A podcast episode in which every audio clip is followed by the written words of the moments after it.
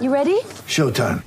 On May 3rd, summer starts with The Fall Guy. Let's do it later. Let's drink a spicy margarita. Make some bad decisions. Yes.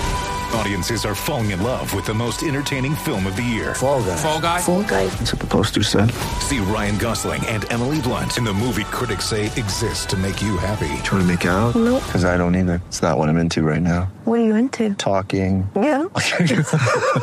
The Fall Guy. Only in theaters May 3rd. Rated PG-13.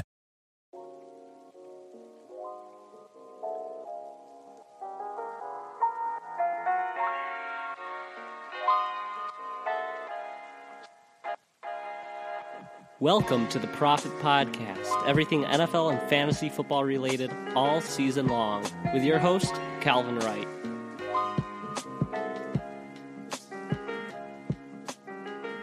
Hello, everybody. Welcome back to the Profit Podcast. It is October 30th. We've still got one day of October, I think. Uh, right, uh, 30 days has September, April, June, and November. All the rest have 31. So, yeah, we've got one more day of October, Halloween tomorrow. Say February, which alone has a lot fewer anyway. That's a good song. Anyway, so today we are doing the five player podcast. I am going to be getting into Mark Walton, Davante Adams, Le'Veon Bell, Jaylen Samuels, Zach Ertz, George Kittle, Kenyan Drake, and Odell Beckham Jr. Still not sure why it's called the five player podcast. I called it that the first time and for some reason haven't changed it, even though I'm talking about routinely 9 to 10. Anyway, so let's just hop right into it with Mark Walton. Now, I understand the hype around Mark Walton. He's a starting running back in the NFL, which those are pretty hard to find on the waivers. But here's my big issue with him, and this is why I'm not buying in. Mark Walton does not get to play the Miami Dolphins. See what I did there because he's already on the Dolphins. But that's actually my big concern. The Dolphins' schedule, it isn't particularly great. And with how awful the team is, I don't see a whole lot of ceiling for him. Now, because he catches the ball or sees targets, he has some interest in PPR leagues. Now, if you're devastated with injuries and buys, uh, you, he's worth a look. The Colts and Browns, those are his only two great matchups. Uh, Colts, they're not even that great of a matchup. Browns, that's the only really good matchup. But against the Colts and even the Browns, I don't think they'll be able to run the ball much because the other team's offense will be able to dominate their defense. And for some reason, it seems like Kalen Ballage is the goal line back for some reason. Now, if you want, you can save him for weeks 15 and 16 when he plays the Giants and then the worst rush defense in Cincinnati Bengals. But I really doubt you're going to be playing Mark Walton in your Super Bowl if you've made it that far. So he, I, he's worth a stash if you really need a lot of running back help. But I'm not particularly interested in Mark Walton at all. I haven't I haven't picked him up in any leagues I'm in, which probably means he's going to go off against me this week. Moving on, Davante Adams. Now, as I've said in the past, it's frustrating. We still we're still not really sure when Adams will be back, but it looks like it's coming soon. I think he may play this week, and if he is, I'm starting him, obviously.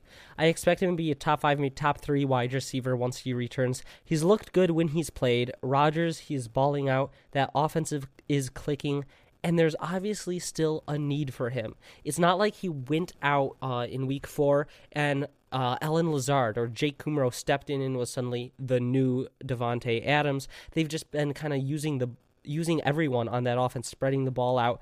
But there is obviously a need for him. They're needing that wide receiver one. I think he comes in, returns to that role, and is suddenly, once again, you know, Davante Adams of the past. And I think it's going to be great. So he's got some juicy matchups down the stretch, which makes this even better. He's got the Giants and the Redskins. So if you can still buy him, I would. But at this point, I think if anyone's stuck with him this long, they would be hesitant to trade him now that it looks like he's coming back. So the next player we're going to be talking about is Le'Veon Bell. Oh boy. It seems like I say this literally every week. I, I say, buy low on Le'Veon. This, his time is coming. Yeah, it's going to get better. Yet things somehow they keep getting worse. Is it time to panic? Uh, yeah, it, it, was time to panic after Darnold got mono and the second string quarterback snapped his ankle in half. We saw the O line; it was nothing compared to the offensive line in Pittsburgh. And then Adam Gase came out saying he didn't want Le'Veon Bell on the team anyways. We get it, Gase. You don't like good players on your team for some reason, but we've been panicking. We've uh, been saying things will get better, and I still believe they will.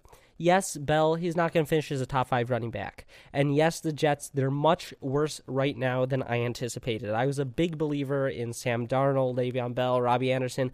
However, five of his last eight matchups this season are against incredibly bad rush defenses. He's got Miami twice, which that's beautiful. The Redskins, the Giants, and then drumroll please, the Bengals. so give me any running back with that schedule. I don't even care if it's one of the most talented running backs of the decade. Any running back can feast on that schedule. So if you haven't already, one more time, buy low. He put up dismal week uh, numbers this past week, 12 total touches, and there were rumors that he'd be traded. Some owners they're unsure about him going on, but try as hard as you can to buy low. And honestly, I'd give up a lot for a running back of his caliber with this schedule. Bell, he's going to be a league winner because he's going to end up on a team that didn't waste their first round pick on him. In one league, I actually have Bell and Christian McCaffrey because I was able to trade, and that's what you got to do. You're going to win the league when you have essentially two first round picks. That's what you have to do to win a Super Bowl. You have to get the good pick in round one, such as McCaffrey, and then trade for someone who's underperforming so that by the end of the season, you have two first round picks that are performing as first round picks. And Le'Veon Bell is that guy this year. If you can buy him low, do it right now. Even if it takes a bit to uh, to buy him, even if you have to give up some good players, I would still do it because Le'Veon Bell is going to win you the league this year. So Jaylen Samuels, that's the next player we're going to talk about. Now, Jaylen Samuels is a good stash and a must-own handcuff if you own James Conner. Now, if you need insight on the injury with James Conner, I highly recommend checking out Fantasy Docs. His podcast is a great podcast. He gets into the all the injuries. He is actually a certified doctor. He says he expects James Conner back this week, and if not this week, next week. Now, James Conner, if he is to miss times, Samuels is a must add, especially in PPR leagues, because we've seen uh, Mason Rudolph. He loves those running back dump offs. But if Conner is playing Samuels, he's not really startable at all. Now, if you have room on your bench, I'd still grab Jaylen Samuels because of how often Conner misses time. It's sort of like a Matt Breida situation where he's great, then third, fourth quarter goes out with a leg injury, or, a, you know, he's just always banged up, it seems. And if you do own Conner, Samuels has to be on your team. He's one of the most valuable handcuffs in the league. Now, I'm going to talk a little bit about the trading with it. Uh, if you have opponent with James Conner, I would still try to grab Samuels and try to package Samuels in a trade using the leverage of I've got your valuable handcuff. So I think Samuels, even though I'm not starting him really, I think he is worth picking up. So now I'm going to get into some tight end. Uh, I haven't really talked about tight ends on this show ever because kind of gross. But Zach Ertz, he's a tight end we're talking about now. He's one of my favorite buy low candidates. He's already kind of considered a bust by the fantasy community, and Dallas Goedert, his counterpart, seems just as good. However, he's still a top 10 tight end, and good tight ends, they are hard to come by. He faces the Bears this week, then a bye, and then the Patriots.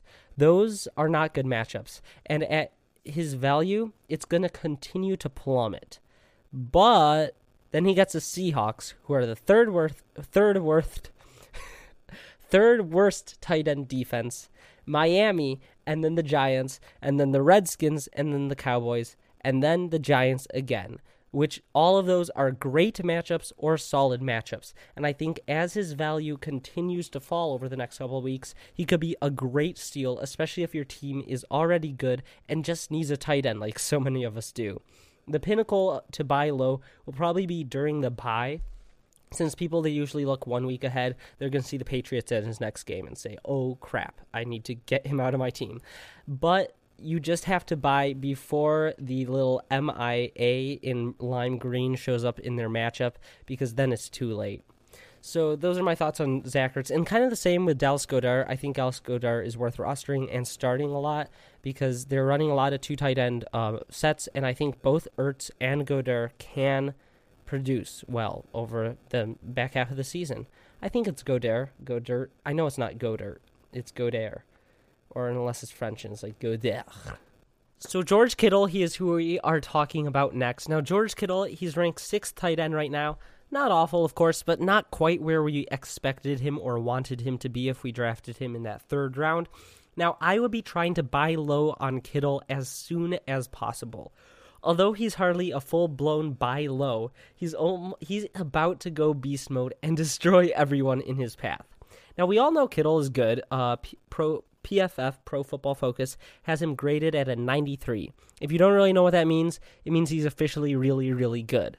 But let's take a look at his rest of season schedule. At this point, the schedule it becomes incredibly important with playoffs happening soon and the trade deadlines. So he's got this is a beautiful schedule. One second.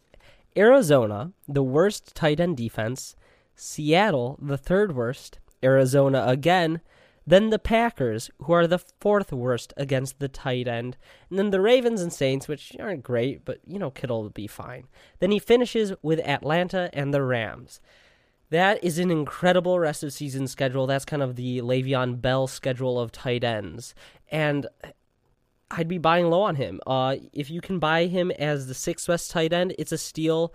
Now, I don't bet money, but I would bet money that Kittle finishes the season as the tight end one from here on out. I think he is about to explode. So even if it's not really a buy low, I would just buy George Kittle as soon as possible. Because his before I guess tomorrow night, since that's the Thursday night against Arizona, which I think was when the you know the full blown breakout happens. So let's go on to Kenyan Drake, my favorite country. Sounds like a cool rapper, Kenyan Drake. I don't know. Or maybe like a steakhouse. I don't know. Anyway, he's a bad running back. He's going to the Cardinals. Gross. I. It's a gross situation. Now, I'm kind of a believer in Drake's talent. He's kind of been stuck on really awful situations his whole career. And we're not really sure what's going to go on with David Johnson but this it's not suddenly Drake's backfield. There's still Zach Zenner and Alfred Morris, the ageless wonder, who's kind of like the great value version of Frank Gore. Now, I don't expect David Johnson to be back, you know, as soon as soon as some people do. I think it would be really stupid if they play him tomorrow night. Why would they? They're out of the playoff contention based on their division, and with his contract, why not save him for next year? He's going to be around a long time if David Johnson, if he is even placed on injured reserve, which not really expected, I'm still not super excited about Kenyan Drake. The Cardinals' offense, it's kind of fizzled out after a really, it's a real, it was a really short firework. It was like a one week firework. I was very excited for one week after that game against Atlanta. Then I realized, no, that's just Atlanta is awful. Anyway, the Cardinals, their offense, it's faltered recently, and the backfield, they don't face a plus matchup until week 15 against the Browns. In fact, five of their next seven matchups for the running back are against top 10 rush defenses. So he may be worth a stash if you really, really, really need running back help but I'm not wasting a waiver pick on Drake really. Um, oh, that's why he sounds like a rapper. His name is Drake. and a country because his name's Kenyan. Okay, that's stupid. Okay, Odell Beckham Jr. Odell Beckham Jr. okay, moving right on. Odell Beckham Jr. is someone I'm actually targeting in a lot of leagues. After Denver and Buffalo uh, and the Steelers, he faces practically only great matchups. Now, make sure you're ahead of that trade deadline, but I'm willing to trade now and cry my way through two or three weeks and then play Odell Beckham Jr. against Miami. Seems like Miami is just, if there's a crappy player who plays Miami, I tell you to buy low. I should patent, patent my podcast I'm just telling you to buy low on players who play Miami. But then he faces Steelers again, who not who, they're surprisingly good. But then he gets the Bengals and then the Cardinals and finishes things off with the Ravens, who are actually not a great defense at all. Now we all know Odell Beckham Jr. He can do damage even in tough matchups, but but I expect things to turn around soon for the Browns simply because of their schedule. They've got a Joe Flacco list Denver, I think they win. Bills, a loss probably. Steelers, a win. Miami, a win. Steelers, a win. Bengals, a win. Cardinals, probably a win. Ravens, probably a loss. Now that's six wins that I think will happen. And any win for the Browns, I think we see a lot of Odell Beckham. So basically, here's my bold prediction for next year and this year. The Browns, they get a cakewalk schedule. People will turn to Kareem Hunt's return to gluing the offense together or something. They'll barely lose to the Ravens and miss the playoffs for a second straight year, but they'll do well enough that they don't fire Freddie Kitchens and then they'll acquire Antonio Brown in the offseason and be deemed Super Bowl champions and then flop again. So, thank you for listening to the Profit Podcast. As always, make sure you follow on Instagram, follow on wherever you're already following, because that's what I'm supposed to say at the end of these. And if you enjoyed it, please leave a review on Apple Podcasts. And hope your uh, hope your Halloween goes well. Nothing too spooky. Uh, hope you get some good candy, or just buy your own candy and save yourself the walking. Anyway, hope your matchups go well. I will be getting to all your start and sit questions on Friday's podcast. So hit me up on Instagram and I'll get into them in depth. All right, have a good week. Bye bye.